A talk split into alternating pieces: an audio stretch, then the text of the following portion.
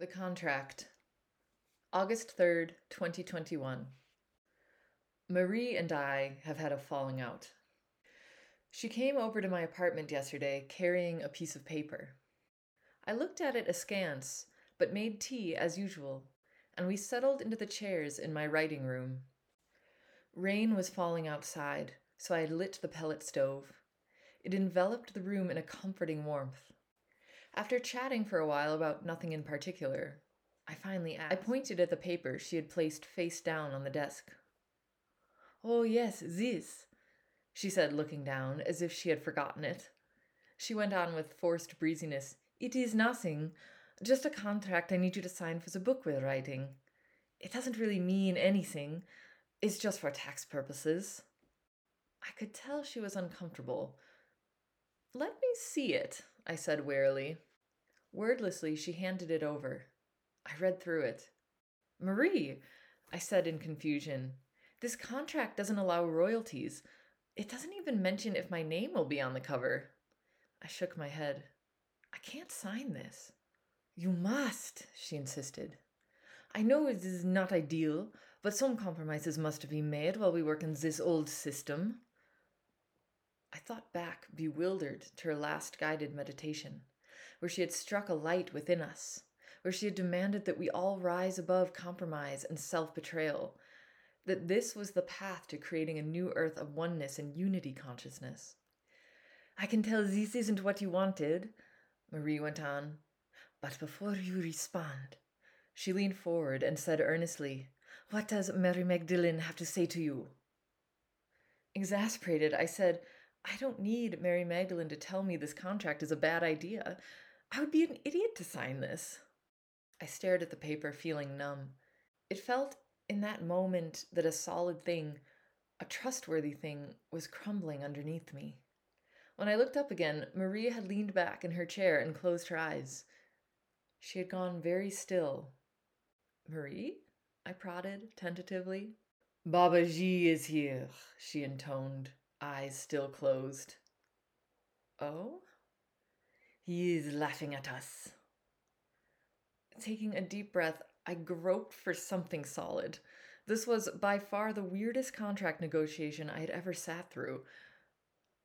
I am glad, I gritted out, that this situation is providing so much amusement for Babaji, but maybe we can. He says, she interrupted, that wanting credit for work is silly when there are so many who come together to make it happen. He says no one person is actually doing this work, but many. That it would be impossible to give or take credit in such a way that all are accounted for. I was getting truly angry now. I felt completely blindsided by this conversation. I thought Marie had formed a company that was founded on new ideals, I acknowledged I didn't know anything about royalties and tax laws, but at the very least, maybe we should have had this conversation before I moved to France. Something about this contract felt dirty, like a selling of myself. As reasonable as Marie was probably trying to be in documenting our partnership, all I knew was that it didn't feel good and I didn't like it. I gave up on the royalties. I understood I would never get those, and I had never really expected them. They weren't the reason I'd wanted to write the book in the first place. But there was something that was incredibly important to me that I absolutely knew I needed. I took a deep breath. Someday, I said loudly, I will be as enlightened as Babaji, but right now I am not, and I want my name on the cover. She opened her eyes and we stared at each other for a long time. Finally, she left, the contract still sitting on my desk. I put it away unsigned. Something had broken that day.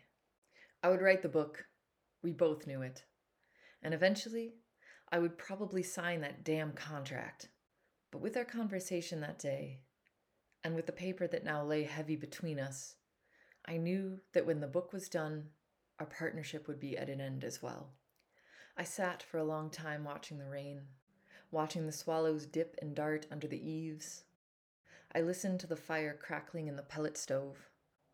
I accepted that I wasn't meant to stay here in France. I was meant to come, to live here for a time, and to learn from the land and the frequencies and the history and the people. I was meant to enjoy this time of solitude in a beautiful, beautiful place. I was meant to write this book and then it would be time to go. Ultimately, this place, like all the others I had lived, was not my home. It was just another place I had landed for a time.